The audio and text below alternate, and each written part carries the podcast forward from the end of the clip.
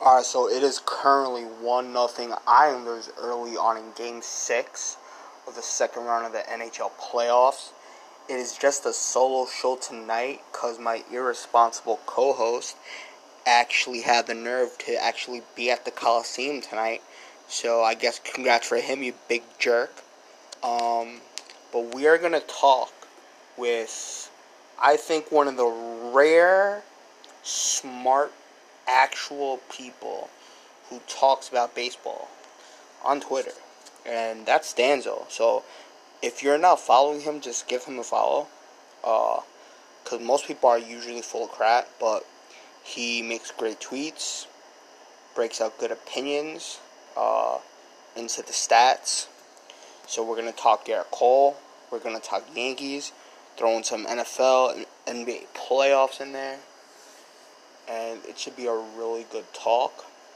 For James's sake, maybe the Islanders will win and they'll go to a Eastern Conference Finals for the second consecutive year in a row, which you know they'd have to play the Tampa Bay Lightning again. So who knows how that plays out?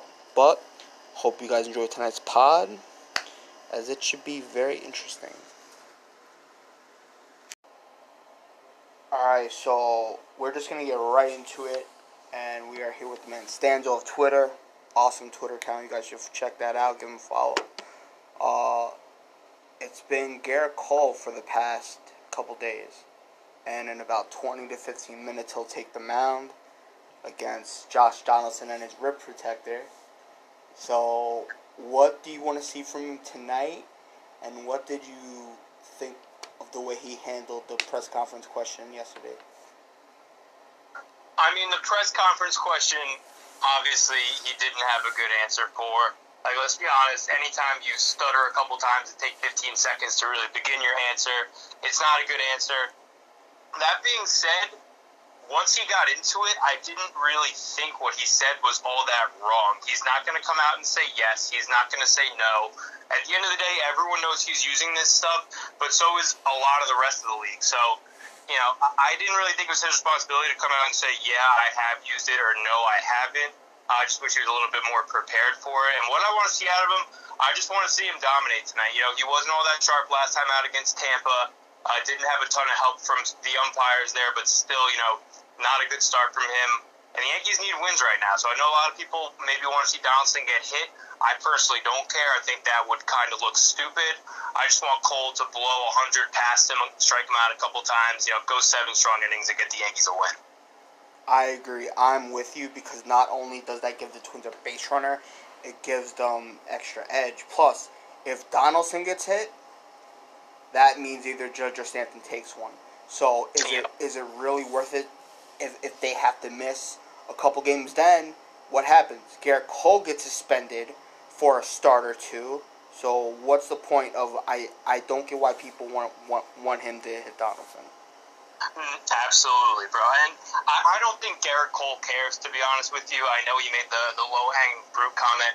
I think he can take it.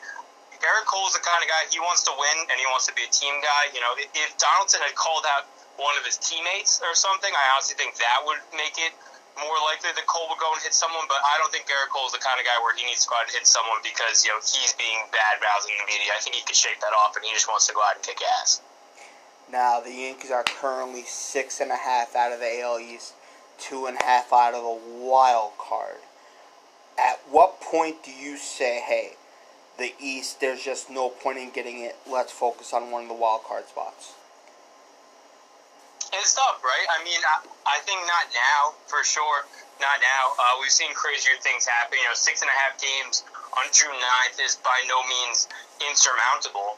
But at the same time, the division is good. You know, the, I think the Blue Jays are going to win more games than they have. Uh, the Rays, you know, even though the, the run they're on is not sustainable, you know, I think they're like 21 and 4 in their last 25. They've proven to be a good team.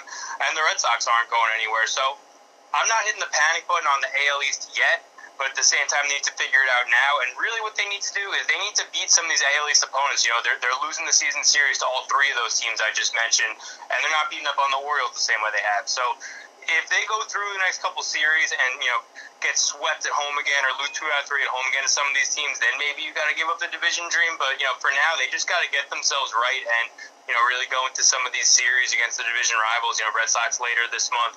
Uh, I think they got the Blue Jays next week. They just got to get right and you know win some of those series. Yeah, 14 and 21 in the AL East is definitely a problem. We got trade deadline next month. I will. We all would like Max Scherzer and Trevor Story but that's not going to happen. Ketel Marte, maybe. What do you think is a realistic trade deadline piece that Brian Cashman will make?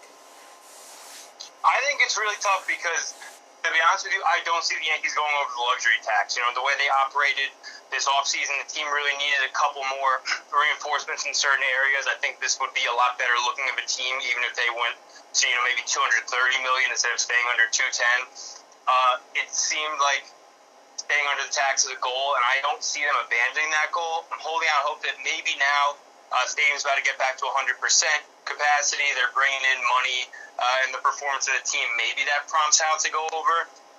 I just don't see it happening.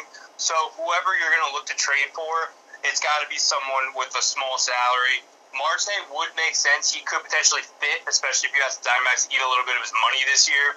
I don't see Cashman giving up that big of a trade package, even if he is available. Maybe a Joey Gallo makes sense. Uh, I think a David Peralta makes sense. He's not necessarily a move the needle guy. I think he fits. They need to get an outfielder somewhere. So I, I, I do think they end up bringing in one bat. I don't know that it's the impact bat that anyone is really clamoring for, and that scares me because we do need an impact outfield bat. Now he's not he's not starting tonight for obvious reasons because of who's on the mound. But at what point, if you're Gerrit Cole, you just gotta say, you know what? I I think he's a trash defensive catcher, but he's hitting so good. Maybe I just have to say, you know what? Gary Sanchez is my catcher. At what point do you think the Yankees will have to realize that? I mean, I would have hoped tonight. To be honest with you, I'm pretty pretty pissed that Gary's not in the lineup. At the same time, you could argue this is Cole's biggest regular season start as a Yankee. You know, with everything on the line and his name. For not wanting to switch things up and, and not throw to a guy that he hasn't thrown to in two months and Gary tonight. Uh, but it, it it really does suck. I mean, you look at it moving forward. If Gary keeps hitting this way, you know, you get into a potential uh, playoff situation or World Series situation, God forbid. You know, do you really want to have him sitting on the bench when he's one of the best hitters on the team? So that's obviously a long ways away. I wish the Yankees could have gotten creative tonight. I know a lot of people were saying sit Stanton. I don't want to sit Stanton. He had two hits last night. He's barely since coming off the IL. You got to get him in a rhythm. I was saying maybe throw Gary at first base tonight, just just because you know it's not like you need to keep uh, either Gittens or Odor in the lineup. Get creative, but it, it sucks. I wish Gary was catching tonight. At the same time, I get why he's not, but it's just a it's just a messed up situation all around. Yeah, because that is a really tough spot. Because let's let's say it's game one of game one of the wild card or game one of the ALDS. If if you don't start Gary Sanchez on the plate, you have to date, which means Stanton does not play, which means Judge can't rest his feet, he has to be in right field. So, the, I guess the question is, if at some point Gary is gonna catch Cole, then you know what? You have to do that now, so that he's not starting a postseason start, first time pitching to Gary Sanchez, and Gerrit Cole has a problem with that. That that's not good. You you you, you got to make him as happy as possible. Yeah, absolutely. I mean, if you know you do get into a playoff scenario or a big game September scenario where you're saying I need Gary's bat in the lineup, I need him to catch Gerrit Cole. That's something you've got to try a couple times throughout the season. The problem is you would think that the Yankees could have a cushion where you know they're going to at least make the playoffs and, and kind of mess around like that. That's not the case right now. So they got to win some games. Maybe next time through, depending on how the series lines up they throw Gary back there. I would like to see them give it a chance sooner rather than later because just the way this whole team is swinging the bats with Gary this hot, it is tough to sit him on the bench right now. All right, let let's say season ends tonight. You are Hal Steinbrenner. Yankees missed the playoffs. Are you firing Cashman and Aaron Boone? Boone, absolutely. I think that's a no-brainer. I, I'm pretty out on Aaron Boone at this point. You know, I'm not one of the people that thinks, oh, if you fire Boone now, it's going to completely change this team's fortunes. I don't. It's not going to necessarily make this team hit. But at the same time, I do question a lot of his managerial moves sometimes from lineup construction to, to bullpen management. He horribly managed the bullpen that Sunday night game against the Red Sox. We should have won that game easily.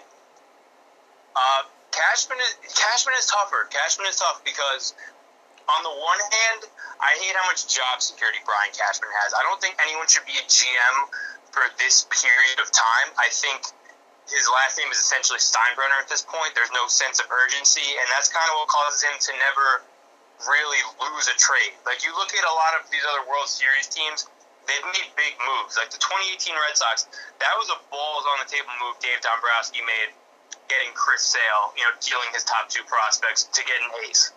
But at the same time, Dave Dombrowski also completely depleted that farm system.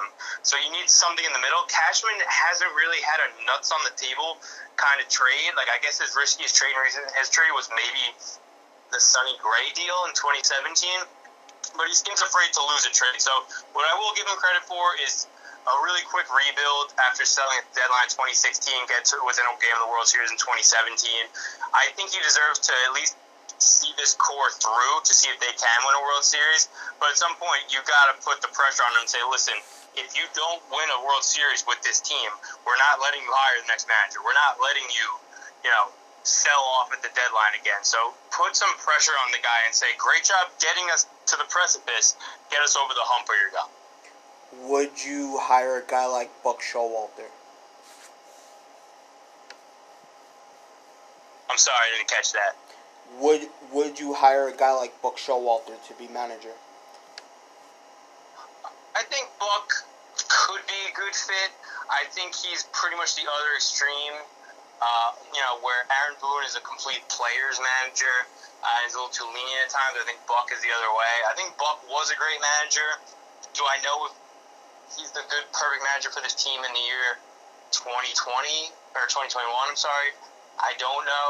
Uh, I think if the Yankees were choosing a new manager, whether it be today or you know after elimination, whenever that may be, I like Carlos Beltran. I know that you know he obviously got fired for his involvement with the Astros scandal, even though he wasn't actually suspended. Cora and Hinch were both suspended. They both already have jobs. So why not let Beltran get a chance? I actually kind of wanted him the first time around when he was interviewing along with Aaron Boone before the 2018 season. I think he'd be a great manager. He's already been in the Yankee organization. Uh, so he would be the guy I would give a chance to if Aaron Boone does in fact get fired. Over the next four years, you know, we'll see Judge as a free agent, Sanchez as a free agent, Severino as a free agent, and a possible Gleyber Torres extension. If you can only keep two out of those four, who are you keeping and why? So I think Gleyber is a no-brainer for me right now. Uh, I mean, I've loved Gleyber Torres, big Gleyber guy. You know, it's been concerning to see that he's kind of leveled off a little bit in the powers gone, but he has been a lot better of late. Uh, I do think Gleyber's a very mental guy, where if he struggles in the field, he takes it to the plate, and vice versa. So hopefully, you know, he's working through these struggles. Uh, and like I said, he has been a lot better the past month or so. So I like Gleyber Torres a lot. Then it's tough. I think I think I have to go Aaron Judge just because of how talented the guy is. Uh, you know, he's legitimately one of the top five players in baseball when he's healthy, five tool guy. Uh, and you hear guys talk about his presence in the clubhouse. Gerrit Cole has described him as a superhero in the clubhouse. Like I, I think it matters. I think his presence to this team matters. I'm hoping that this is the year where he finally takes the next step up as a leader of this team and kind of fills the void that guys like CC left open.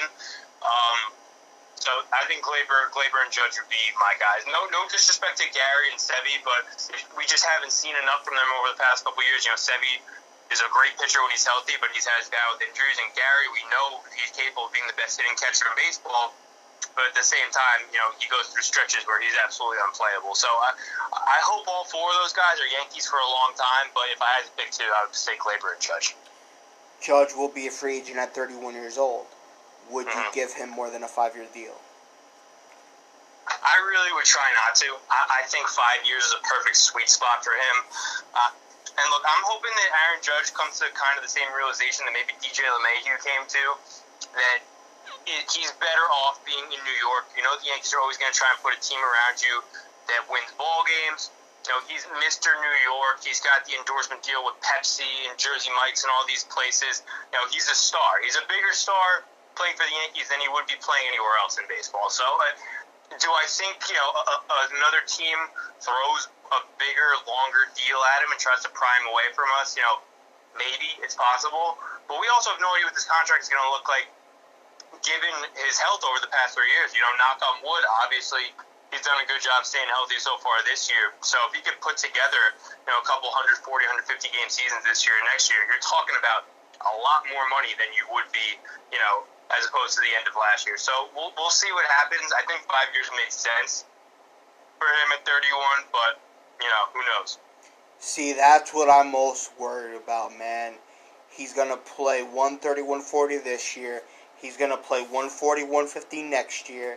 He gets a 5 through 7 year contract for like 175 to 240 million dollars and then he's going to get hurt a lot. That's what happened with Severino and watch that that's what's going to happen too. He's going to come back from Tommy John, pitch a good second half, pitch good next year, then get signed by the Yankees or somebody else and get hurt again. That's why I don't want to give these deals to these players. They get hurt oh, too much. It's not worth it. Yeah, no, I mean it's tough. I mean, especially when you look at you know they have uh, I believe six more years of Stan. You know, DJ has five years after this. Hicks is still on the books for a couple years after this, and then Cole is is. He's on the books for seven more years after this. So they don't want to put themselves in the same position that they were in, you know, in the mid 2010s where you had an aging Teixeira, an aging CC, you know, Jeter, all these guys on big money deals that were, you know, past their prime and, and somewhat injury prone. So, you know, hopefully Judge, you know, proves himself to be able to stay healthy, and this all doesn't matter. But you know, we'll see. I think I think the next two years are going to drastically change the value of his next contract. How did you become a Yankee fan? I mean, I've been a Yankee fan for as long as I can remember. You know, my dad has been a big Yankee fan his whole life. His dad was a big Yankee fan. Uh, so pretty much since I was a little kid, you know, watching games, going to games. Um, yeah, and I've just you know I've just uh, just been obsessed with them ever since. Okay, and talk to us about Bronx, Bronx Pinstripes. How did you get with them? Uh, so I've been blogging the Yankees a little bit on and off for the past, uh, I guess since 2017, so past five seasons. Um, you know, it was something I was just kind of doing for fun, and and it still is. You know, I don't I don't get paid to do Bronx Pinstripes. Obviously, I have you know a, a real day job that I do. Um, but I really got back into it over the beginning of quarantine. Got back into blogging. You know, even though there are no sports on, just kind of talking about whatever. Uh, you know, pumping out a couple blogs a week. Uh, and I've read BP like you know since probably 2016, 2017. So I uh, just applied, sent them some of my work uh, Andrew, who's one of the main guys over there, hosts the Yankees podcast along with Scott, uh, hit me up and said, I think you'd be a good fit. And uh, I've been blogging there since uh, July of last year. What's your thoughts on the possible using Clint Frazier as trade bait this year? I mean, the, the thing with Clint is you don't know what his value is at this point. I think it's pretty low, given that he's a bat first outfielder and he's you know hitting around 200. So, you know, the the, the thing with Clint, I part of me kind of wishes we sold high on him, or I guess whatever kind of high would have been after he had a good stretch in 2020. At the same time, I was very excited for him to become the everyday left fielder, something we've been waiting for since 2017. And then obviously he got kind of screwed by a couple moves they made. And He had the concussion in 2018 when he would have played a ton. So I was excited for him to get his chance. He's squandered it. At the same time, he has been a little bit better of late. So I, I'm still holding that hope. But look, we'll see what Clint Frazier's value is come July 31st, maybe he's the starting left fielder again. He's taking the job from Andujar. Maybe Andujar has taken the job and pushed it away. Maybe they're both still hitting 200, and we got to go out and trade for for two outfielders. So we'll see what happens. I'm I'm not against trading Clint Frazier, but at the same time, you got to hold out hope that he at least gets some trade value back before you can really consider it. Next year is going to be a great shortstop free agent class. Pro- probably the best with the names of, of athletic ability and skill over over at least twenty years of baseball. If the Yankees were to get one of those shortstops, from from one through five, who who would you want first and why? I mean, Corey Seager's my guy just because he fits the team so well. Uh, we saw him ball out in the playoffs last year, World Series MVP, so that's good to see that you know he can rise to the occasion. And obviously, he's that lefty bat. You stick him in the three hole between Judge and Stan, you know he would absolutely rake at the stadium. So uh, I love Corey Seager. Um, but at the same time, you know, some of these other guys are intriguing too. I mean, Trevor Story, I think you could argue, is the best shortstop in baseball. You know, the dude is unbelievable defensively, hits for a ton of power. Uh, but he's a little bit redundant in our lineup, a righty guy that strikes out a lot. But at the same time, if you're as good as Trevor Story and putting up those kind of power numbers, I really don't care how much you strike out. Uh, Correa would never come here, but that would be pretty funny. You know, a little interesting kind of villain story coming to New York. He is a great player. You know, he is a clutch player, uh, real athletic shortstop. A little bit injury prone though. And then Baez is a guy where he's just so feast or famine. I think he he's like too close of a fit to a lot of other guys in our lives. As much I love watching Javi Baez play, especially on the defensive side. Uh, you know, but at, at the same time, would I be upset with any of those four guys coming here? You know, no, they're all unbelievable shortstops. But you got to get into, you know, what we were talking about before. If you're already paying Stanton, you're, you know, you extended DJ. Hicks is only making ten million. He's on the books for a couple more years, though. You have the Cole contract, and then you want to keep around Judge and Gleyber. How many position players are you going to pay big money? So it's tough. I don't know if the Yankees come away with any of those guys, but if they do, Seager's my guy. Speaking of Javi Baez, last month we saw what should have been an out turned into a ridiculous stubble that should have never been done. I don't know what the Pirates are doing teaching baseball. Then, just yesterday, a young player should have hit a home run, but he misses first by a good five inches. So, one, are the Pirates bad for baseball? And two, do you think they're so irresponsible that they're not teaching their players how to play the game of baseball. I mean, I think the Pirates are bad for baseball, not necessarily because of those two things, but uh, you know, they're the prime example of a shitty team not putting out a legitimate MLB caliber team on the field, ownership being cheap. I think it's one of the main reasons why baseball doesn't need a salary cap. They need a salary floor because the Pirates and their disgustingly low payroll and their ownership group is really one of the things that's plaguing baseball. So yes, the Pirates are bad for baseball on the Baez play, I saw a lot of people giving him credit for trying to get into a rundown. That's just straight up the dumbest play I've ever seen in, in baseball history. He walked to first base. I, guy had a brain fart. It happens. You know, I, I'm not trying to you know rip on him too much, but man, like that. I forget the first baseman name, but that is just brutal. And then Ke'Bryan Hayes is actually a stud. I like him a lot. Uh, going to be a really good player in this league for a long time. Just a bad break, man. That, that sucks for him too. I felt bad, but uh, yeah, no, the Pirates are uh, Pirates are definitely interesting. Uh, let's see, let's see. Oh, okay, so at the end of this year, you know, they'll have to do CBA. Players and owners will have to get together. Do you think we'll see baseball next year? I hope so, man. I, really hope so. I mean, those negotiations in the 2020 season were really, really ugly. I think it spells the worst. At the same time, at least they did settle. You know, I, who's to say? I, I'm just praying that they can come to some sort of agreement because I really don't think baseball can survive another lockout. Not that the league will fold or anything, but I think they're already trying to do what they can to, you know, catch up to the NBA and the NFL in some ways, and not that baseball will ever be football or you know NBA is massively popular for certain reasons, but you know everything they're doing right now, and I think Rob Manfred's doing a horrible job at it, is to try and grow the popularity of the game, especially with the casual fan. Nothing's going to make people lose interest more than a lockout and a work stoppage. You know, last time it took steroids to get the league fully back. You know, that 1998 home run race. That's when people really started to get back into baseball again after the 1994 uh, lockout. But uh, yeah, man, they uh, they they definitely need to figure out a way to have a full baseball season next year. Aaron Judge just hit a home run to left off of Randy Dobnak, so Yankees early lead. That's good. Um, if if I'm the Players Association, the main thing I'm looking for is it's six years till free agency. Make it make it five, and then the one thing the owners are probably gonna look for is expand the playoffs, just so they can get more money.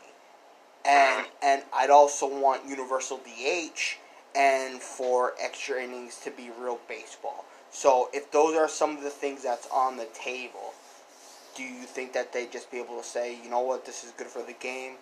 Let's just agree to this so you guys can get on the field. Yeah, unfortunately, I do think we're going to see expanded playoffs as part of the CBA if we do get a peaceful uh, agreement. As much as I hate it, look, it was fun last year after the 60 game season to get that wild card where it seemed like there was four games of baseball going on every single moment. That was great.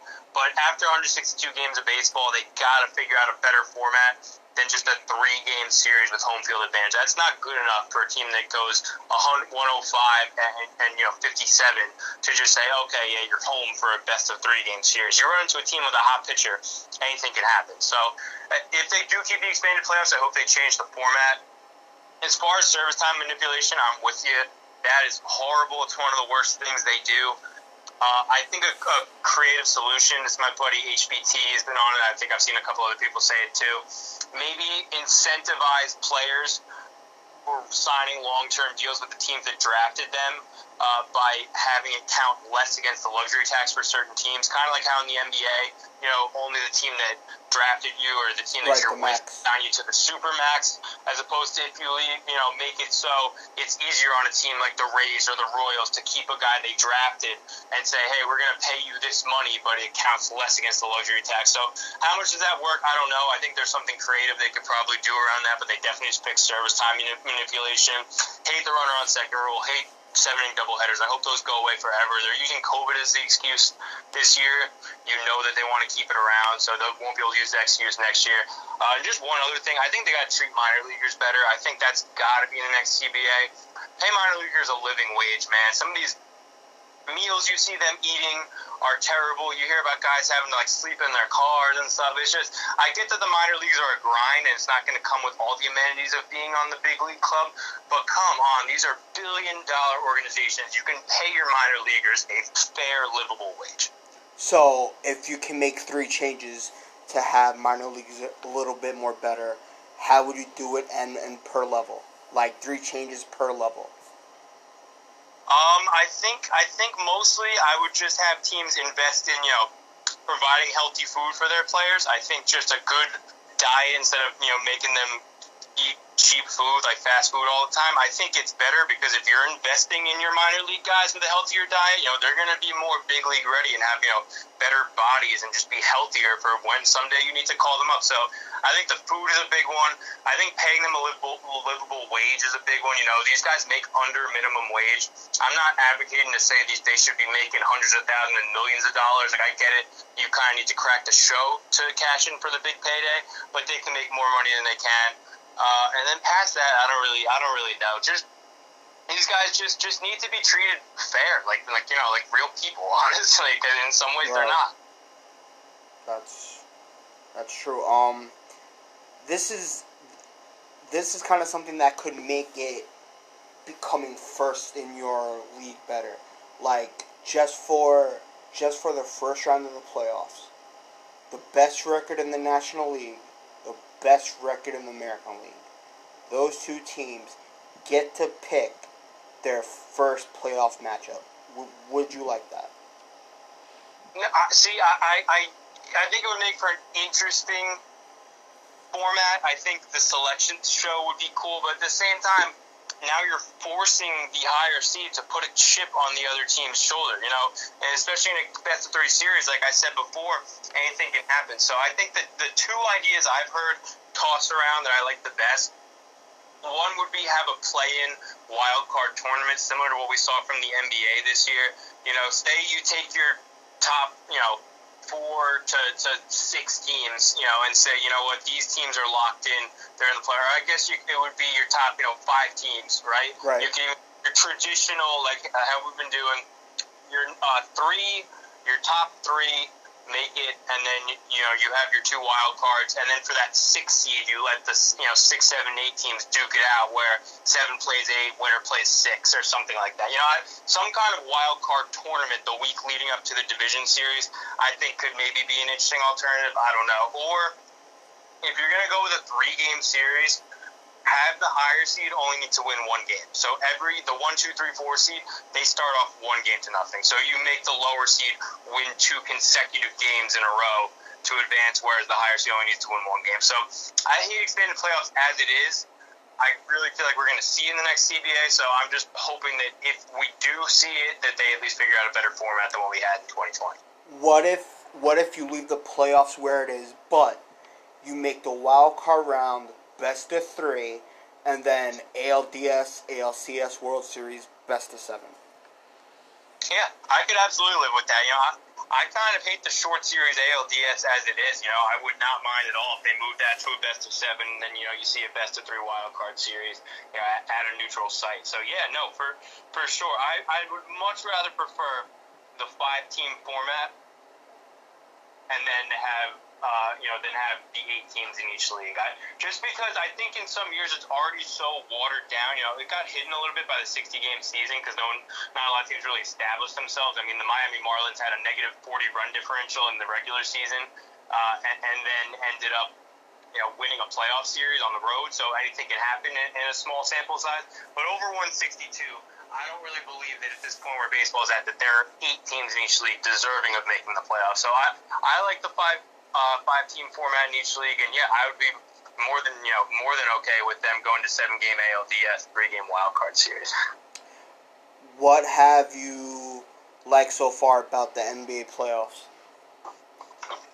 Uh, well, I didn't like the Knicks getting bounced in five in the first round. I'm a big Knicks fan, uh, so uh, so that definitely uh, was not great. Uh, I've, I've been watching a lot of the Phoenix Suns. You know, I watch Suns Lakers a lot. You know, Devin Booker is absolutely electric to watch. I like watching Nikola Jokic, Luka. You know, outside of the Knicks, I'm not a huge NBA fan in terms of keeping up with you know the, all the rivalries necessarily. But some of these talents, I mean, you just gotta love watching what they do with the basketball in their hands. And, and as much as I hate the guy for what he did to my team, Trae Young is unbelievable. That dude is a stud. So far, the Brooklyn Nets only have one playoff loss. Do you think they'll win the championship this year? Oh, absolutely. I, I, I think they're a lock. I, I'm mad at myself for not putting money on them coming into it. Know, I know hindsight's 2020, but you look at the teams that win the NBA championship, nine times out of ten, it's just the team with the most talent, you know, and Kevin Durant is, I think, the best scorer I've ever seen play basketball. The dude can beat you uh, in so many ways. I saw a stat the other day. It was something like KD has the highest uh, percentage of contested threes taken so far in the playoffs. Something like 70% of his threes are contested, and he's shooting like 50% on those contested threes. Like, he's literally unguardable. Kyrie Irving might be a whack job, but he has some of the greatest handles you've ever seen. Cole just strikes out Josh Donaldson. Love to see that. And that um, was a nice pitch right down the middle, too. Perfect. No, you just said, hey, here's my here's my shit. Did it, and he fucking did. What a loser. But um, and and then James Harden, who is you know obviously hurt right now, he's been a completely different guy since the Nets acquired him too. You know, he's you know I think in Houston he kind of needed to fill the role where he was kind of hoisting up shots, but now that he's playing alongside some other stars, he could be more of a distributor and a playmaker. So that they're special, man. I mean obviously, as a Knicks fan, go back and forth with Nets fans, but I mean, that is a great team. There's no, and I didn't even mention Joe Harris, who's one of the best spot up shooters in all of basketball. So they are a special, special team. Blake Griffin find the found a youth. I'd be, I'd be borderline shocked if they didn't win the title at this point. And how how did you like what your team did in the NFL draft, and what do you think they'll do in this upcoming season? So I'm a big Giants fan. I, I love the draft personally. Uh, you know, just, just to trade back and get a first round pick, what Dave Gettleman has never done with the Chicago Bears, who I don't think will be very good this year. I mean, who knows if Justin Fields starts right away, and I think he's going to be good, then maybe, but I don't see the Justin Fields Andy Dalton combination winning them a ton of games. You know, they do have a good defense, but um, you know, hopefully that pick will be pretty high. So that's definitely significant. They get Kadarius Toney, who I think is going to be a big weapon for us. You know, the Giants' offense was very boring and not dynamic last year. You know, guys couldn't really get separation. Toney is an awesome separator, unbelievable athlete. He's going to make the offense more dynamic. They go sign Golladay, uh, Saquon coming back off the torn ACL. The Giant offense has a lot more weapons this year, and that's exactly what they needed because it's decision year on Daniel Jones, and you can't have the no weapons excuse anymore. So this is the year we really see what Daniel Jones is made of. I was just about to get there. Year three, f- fumbled a lot year one, took care of that a little bit last year. What what do you most want to see from Dan, Daniel Jones this season? I mean, the turnover is the easy answer, right? You just said it. Uh, but the thing is with Daniel Jones, he was looking a lot better early on last year. Then he suffers the injury, and he took took him a while to get back. You know, he wasn't fully healthy coming back. You know, he probably should have missed more time than he did. It's admirable he played through it. But that's the biggest thing I want to see out of him is health. You know, I think people when they talk about Daniel Jones, and you know when they talked about Sam Darnold while he was here, none of those guys have put up a fully healthy 16 game season yet in New York. So I think Daniel Jones, you got to see him go out and start every single game this year because otherwise, I think you know it's going to leave questions about oh is he healthy? Oh you know is he not in a rhythm? He needs to go out and play every single game, and I think it's something we really took for granted having Eli Manning all those years, who literally never missed a game. So I, I really want to see Danny be healthy. I, I believe in him. I think if he can stay healthy, play 16 games, he's got the weapons now where he can be successful. And also last year, one of the games Daniel Jones lost ended up being a close game against the Bucs. Going into this year, do, do you now expect him to win games like that to where he kind of don't force balls to be intercepted and he just throw throws it away. Yeah, absolutely. I mean, I think that's something that you definitely need to see from him. Uh, you know, that Bucs game definitely stings because the Bucs are real good. It was a close game. The Giants could have won, should have won, and that was Daniel Jones' worst game of the year by far. So, yeah, in year three, you need to see him making the plays that win you games instead of lose them. And sometimes that play is, you know, throwing the ball, uh, you know, out of bounds and, and, and not throwing a stupid pick. And speaking of throwing it away, Tom Brady's about to get into year 22, seven championships. Okay, and and I'm I'm a Patriot fan, so I've seen six of them. Okay. Is Tom Brady not only the greatest winner in NFL, but if if if not the greatest quarterback, because some people could say Namath, some people could say Dan Marino, is is he top five quarterback of all time? Oh, he's the best quarterback of all time. I I have no doubt saying that. Look, I'm a huge Derek Jeter fan. I'm a big Derek Jeter defender on Twitter. Uh, from calling him overrated. And what's your case on Derek Jeter? Well, he played a full season's worth of postseason games at an All-Star level. You call out how many you know plays he made, you know how many hits he had in, in the big clutch moments, and five rings, right? So how could I say that and be a hypocrite and say, oh well, I know Tom Brady has you know won seven Super Bowls and been to ten of them, but X Y Z. I mean, the guy's the go. There's no two ways about it. Uh, and, it became a little bit easier for me to see him win this last Super Bowl as opposed to the other six, just because I, I, I can't, you know, I can't deal with Boston fans' success. You know, obviously the Giants did beat the Patriots in two of those Super Bowls, so I was okay with this. So it's not really the Patriots I hate, but Patriots fans are Red Sox fans, and I, I, I don't deal well with those people being happy. So now that Tom's at least in Tampa, I don't really care about the Bucs. Uh, you know, I definitely don't uh, don't have as much animosity towards them as I did. Okay, I'm I'm glad you went to Jeter because that's where we we was gonna go next. Where we're gonna get to the doc, we're gonna get to the Hall of Fame, but a lot of people over the past many many years have been crapping about Jeter's defense. You know, you met you mentioned the defensive run saves. I don't even think that's these stats that we have now. They used back then. So so I think it's incredibly stupid that they use it now when they didn't use it when he was playing. But what would you say to the typical person that that says, "Oh, sure, sure, Derek's a Hall of Famer. Sure, Derek won five rings. He got the three thousand hits, da da da." But he sucked at shortstop. What what would you say to those people? I mean, look, is Derek Jeter's defense overrated in the minds of casual fans? Yeah, like he, he didn't deserve those gold gloves. I don't think he wins them if his name isn't Derek Jeter. That being said, I'm with you. I think it is a little bit stupid to go back and apply some of these defensive metrics that were not around during his playing career to a guy, you know, five years after he retires. Um, look, Derek Jeter made the simple plays. He was on five World Championship teams. I just outlined. He played like 160 postseason games. He wasn't some liability at shortstop. He just didn't have great range. So if you want to say Derek Jeter's defense was overrated, you know what? I agree with you. That's fine. But people jump straight to that all the time. These are the same people who obsess over Fernando Tatis Jr. as they should. He's a stud. He's not a great defender whatsoever. And you look at what Derek Jeter did with a bat. He has the 20th highest offensive WAR of any player ever, the third shortstop behind only A Rod and Honus Wagner. You know, I, I outlined the clutch moments. He's sixth all time in hits. He was a great baseball player for a very long time in the most demanding media market in the league. So people can shit on him, do whatever they want. All that matters is Yankee fans know what he means to us, and he's one of the best but ever put on the pinstripes. I agree, and we're gonna have a great documentary, probably summer of next year.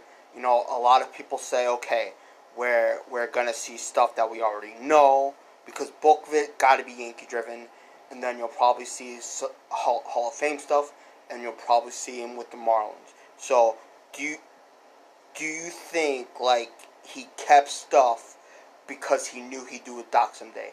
Are are you really excited to see this documentary, or do you think it will just be stuff that we all we already know about? I'm a huge Jeter fan, so obviously I'm going to watch every second of this documentary. Do I think it's going to tell us too much that we don't already know? No, I really don't. I, I think The Last Dance was kind of unique because it had that behind the scenes footage from Jordan. I think Jordan is kind of like a spiteful guy, so it was cool hearing him talk about you know all the different rivalries he had throughout his career. I, I think Jeter's just been so buttoned up forever, you know, able to stay out of the limelight in New York for his entire playing career. I don't think he's going to come out and say, you know, too much. You know, I I hope he talks about you know the the, the Stanton trade with Cashman. I doubt he will. I want him to talk about his relationship with Arod. I doubt he will. If Jeter truly opened up to us, it would be a fucking awesome documentary. But it, do I think it's going to be anything earth shattering? Probably not. Would you want to hear about the women? Oh, of course, but I think that's the least likely thing now. I mean, he, he, you know, he's married with two kids, so I, I would think that's pretty much a lock not to be in there. But yeah, of course. I mean, if Jeter went through his, you know, his his dating diamond, telling stories about, uh, you know, Jessica Alba and Mariah Carey and Minka Kelly, yeah, of course, I'd watch fucking, you know, I'd watch a twenty part docu series on that, but it's not gonna happen. Uh, what do you think about him finally getting into the Hall this year, with with last year being COVID? What are yeah, you no, looking forward to most seeing? It's awesome. Uh, I was actually planning on going with some buddies when it was supposed to be in July. Uh, then they ended up uh, saying that no fans were allowed. Now, I think just yesterday they moved it to September 8th now, and there are going to be fans allowed. It's like a Wednesday, so I don't know if I'm going to go. But I'm just glad he gets to go in with some sort of crowd there because uh, it, it would have really sucked if it was no one there for Derek Jeter's enshrinement. So uh, happy for him. I mean, you know, obviously comes one vote away from being unanimous, which whatever, uh, still second highest vote total ever after Mariano Rivera. I think it's stupid that some people hold in a regard like, oh, this guy needs to be unanimous. Like the fact that guys like Ken Griffey Jr., Greg Maddux, you know, Randy Johnson, like who isn't voting for these guys? I think that's stupid. Uh, a lot of the Hall of Fame voters are too into themselves and whatever. But uh, no, I'm, I'm psyched to see him finally go in. He absolutely deserves it. Yeah, uh, that's that's very good. You know, a, a lot of people gave crap to Mariano too. Oh, it should have been Nolan Ryan. It should have been Ken Griffey Jr. You know, they they they could have got it hundred percent. But you know what it is? Yankee hate.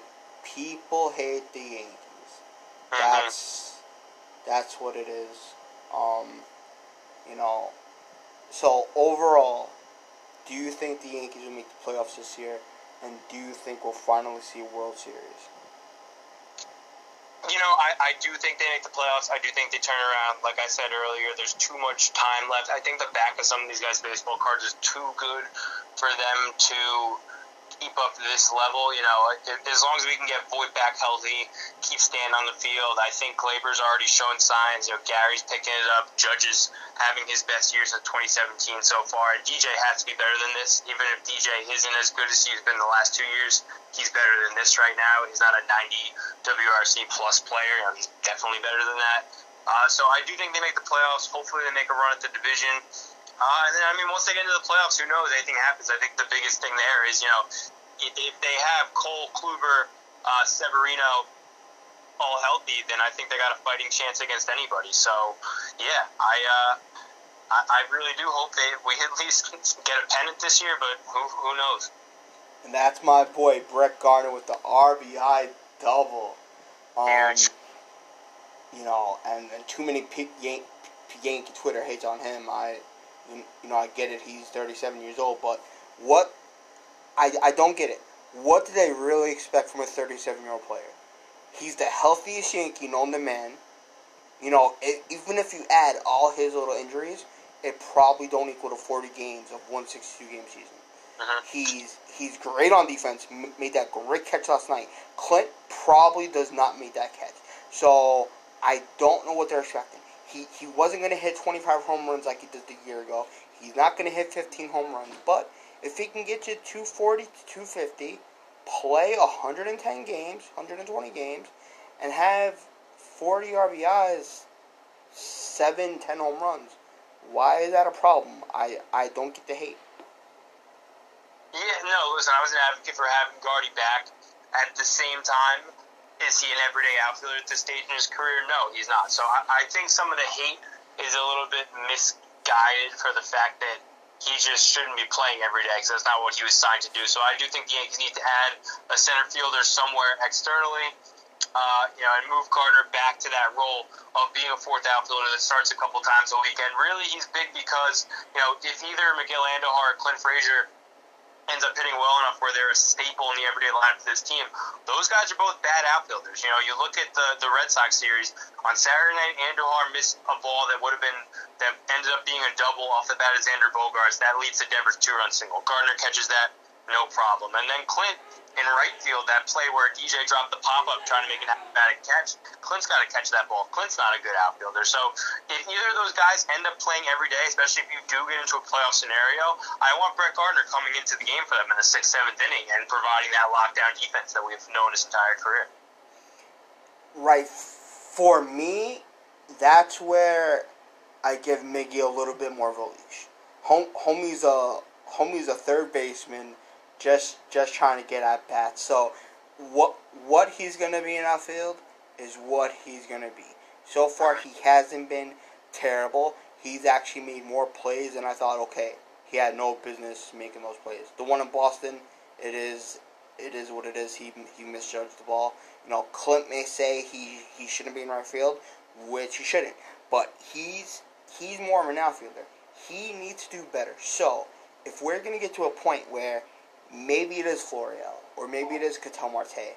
But if Miggy's gonna hit, then that's gonna put Clint Frazier on the bench because eventually you're just gonna have to get to the point where hey, if Judge is gonna get hurt, he's gonna get hurt, but he has to be in right field because Clint Frazier he has no arm.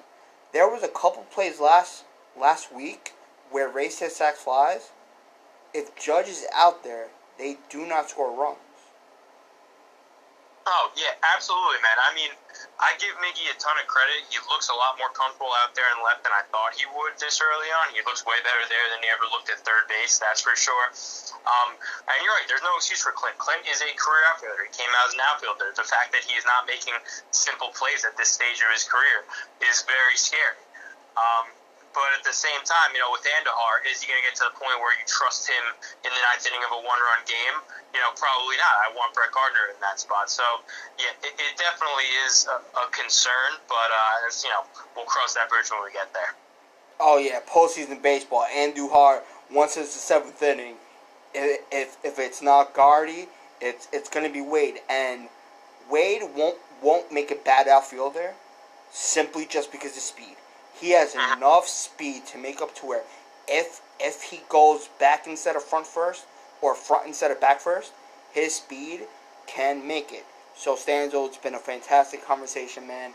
Love yourself on Twitter. Tell the people where they, where they can find you on social, and and and what you're doing next. Thank you, my guy. Uh, this has been a lot of fun. Appreciate you having me. Uh, Twitter, you can find me at ncostanzo24, tweeting pretty much all things Yankees and a little bit of you know Knicks, Giants, Rutgers. Uh, touch on all those. Uh, my blog's on Bronx Pinstripes. Usually drop every Wednesday, so shoot them a follow at Bronx Pinstripes. I also tweet from that account every once in a while. Um, and that's pretty much it. I do YouTube with my buddy Rob, so click the link in the bio. Got a bunch of videos, mostly on baseball. Uh, that's just about it. And last question: If Gerrit Cole is great because of the sticky stuff, and let's say instead of 19 wins a year, he gets you 16, 17. Instead of 250 plus strikeouts, he gets you 185. Instead of a mid, no mid two ERA or under two, he gets you 280 Will you sign up for that? Do do you feel like the Yankees got bamboozled?